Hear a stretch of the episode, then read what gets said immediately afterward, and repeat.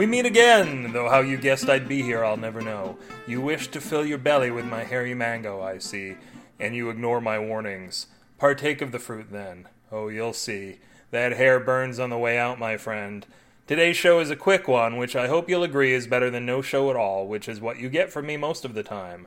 I discovered that this podcast was truly soaking into my blood at work when I tried to run a search for manga and typed in mango instead. I lost the sale when my customers' hands came away all sticky, but this is the price we pay for our art.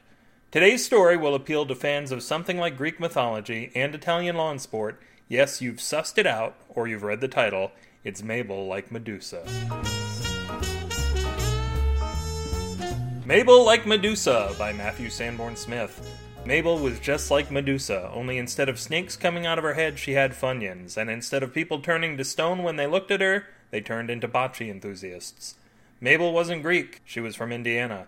When she was a girl, she dreamed of hang gliding, but whenever she expressed this desire, no one wanted to take her. They all wanted to play bocce.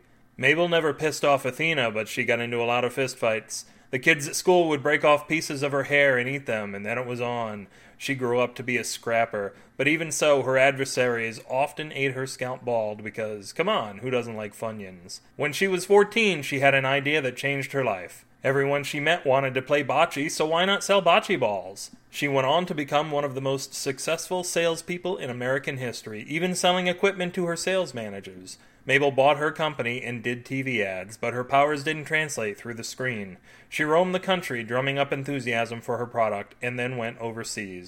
Mabel never lost her head to Perseus, but she lost her head when she met Shiro. When she was 27, she blew her first sale when pitching to a Japanese man who'd gone blind after an unpleasant incident with a tightly strung banjo. In his former life as a sighted person, Shiro happened to love hang gliding. Mabel begged him to teach her. He'd pretty much given up on life, so he agreed. They crashed into the side of a mountain on their first tandem run. Mabel and Shiro wound up spending many months in physical therapy together and fell in love. They married and bought a ferret ranch with her riches. Oh, yeah, Mabel wasn't a Gorgon either. Other than that, she was just like Medusa. I'll bet that lucky bastard Shiro kept all the Funyuns for himself. You can read this and other crunchy curls at the only blog at the1000.blogspot.com or keep your ears peeled and your nose garnished right here at bewarethehairymango.com and I suppose something will happen.